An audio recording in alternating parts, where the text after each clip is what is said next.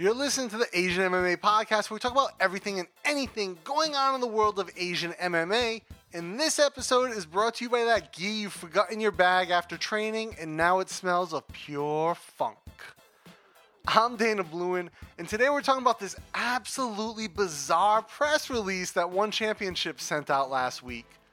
Now, this thing popped into my email, and the title's One Championship announces partnership with Global Association of Mixed Martial Arts. Now, I've never heard of the Global Association of Mi- Global Association of Mixed Martial Arts. I've never heard of it or GAMMA since their actual name's a mouthful.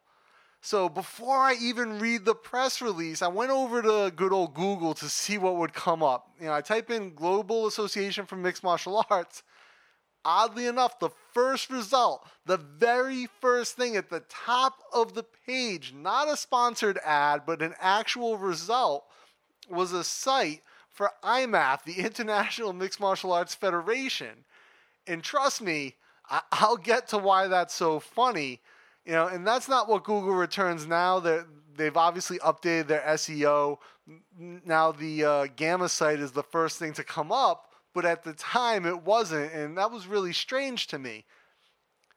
You know, but you know, I go down the second result, you know, which is their actual site. I click it, and their homepage is the goddamn one championship press release.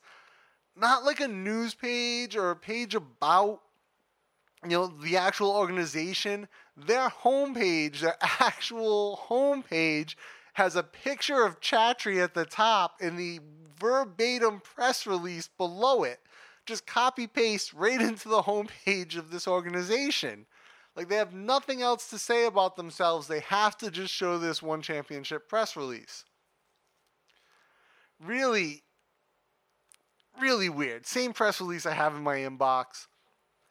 So now I, I figure, you know, they must not really have anything to say about themselves. Everything on there seems to be about one. So that's really the first red flag. Red flags in the air, number one you know, I decide to read the press release at this point, and it gives you, you know, the typical flowery stuff about one championship that's in every press release, you know, and it goes on to talk about Gamma, and it says they were founded in 2018, and, and that's almost a red flag in itself because we're we're barely halfway into, uh, we're not even halfway into 2019, and they were just founded in 2018 but not necessarily a red flag. I'm going to give them some leeway here, you know, and you know I'm about to throw the flag, and then it gets to the description of Gamma's mission, and this is I want to read this quote directly so I don't get it wrong. Gamma's objective is to obtain international recognition for mixed martial arts as an Olympic sport in order to give all amateur mixed martial artists the platform and opportunity to fulfill their dream of competing on the Olympic stage. So, now hold on. Hold on.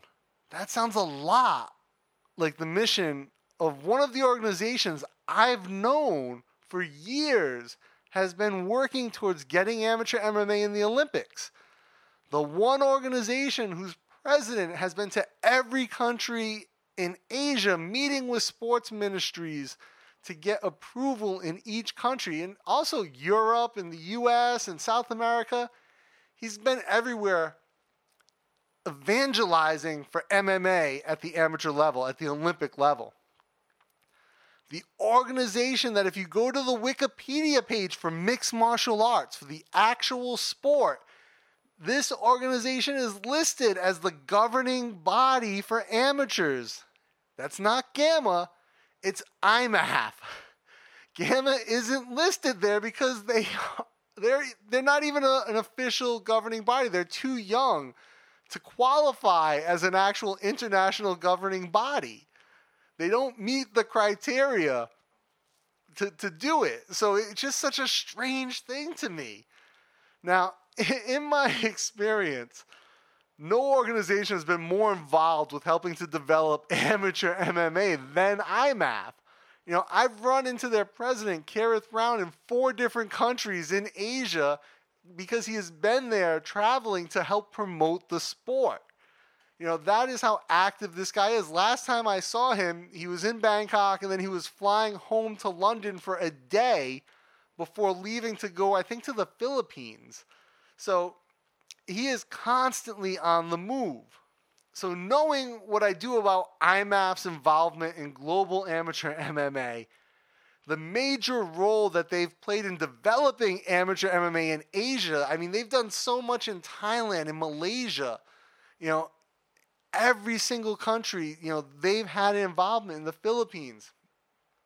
I ran into Kerrith in China at an event because he was there helping to make sure that you know they understood the standards and that the, the amateur rule sets were followed. I mean, he, him, and IMMAF have been so involved, but I've never heard of Gamma. you know, so you know, I, I know what their involvement has been, and so when I when I see that the whole Gamma Emma and One Championship press release, and then it's the actual press release on their homepage, I have to wonder what the actual fuck is going on. Now, out of nowhere, Gamma shows up, pretty much has the same mission as the key player in the game, IMMAF, and now one is their partner. If that doesn't sound shady, I don't know what does. I mean, I'm not saying anyone shady is involved, but they just come out of nowhere and now they're partnering with one and one's plastered all over their homepage. Of course, of course, I don't have all the answers, right? I don't have all the information. I'm sure there are moving parts behind the scenes that a lot of people don't see, but this kind of goes back to that whole lack of transparency that, that I've talked about previously with organizations in the region. Now, when something smells fishy, you have to assume that there's something going on. I, I just don't know what it is yet. I'm going to have to dig a little deeper.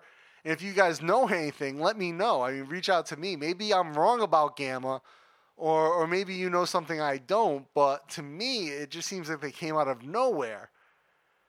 You know, it, it, it's a very strange thing. So, like I said, if you guys know anything, feel free to reach out to me, uh, Asian podcast at gmail.com hit me up on AsianMMApodcast.com. Leave a comment in wherever you're watching this. You know, I, would love to hear more information. Or if you guys have experiences with Gamma or, or know anything about it, or IMMAF, or any of like the international governing bodies, even from another sport, I, I'd love to talk to you. Now, back to the Asian MMA, amateur MMA note, because amateur MMA is such an important thing for the development of fighters especially in Asia.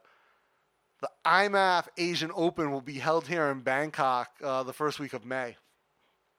So hopefully I'll be able to get to sit down with Kerrith and talk to him about what's going on in Asian MMA for amateurs and what we can expect to see over the next couple years. I, I think that would be really interesting. You know, hopefully I'll be able to get some time with Kerrith. I know he'll be here for the whole week or he should be here for the whole week anyway, and I'll be able to maybe tackle him, pull him aside, but I'm sure he'll be busy as well. But we'll, we'll get someone to talk about that. Anyway, I wanted to get that rant out there because it was just so strange to me. It's like I was living in bizarro land.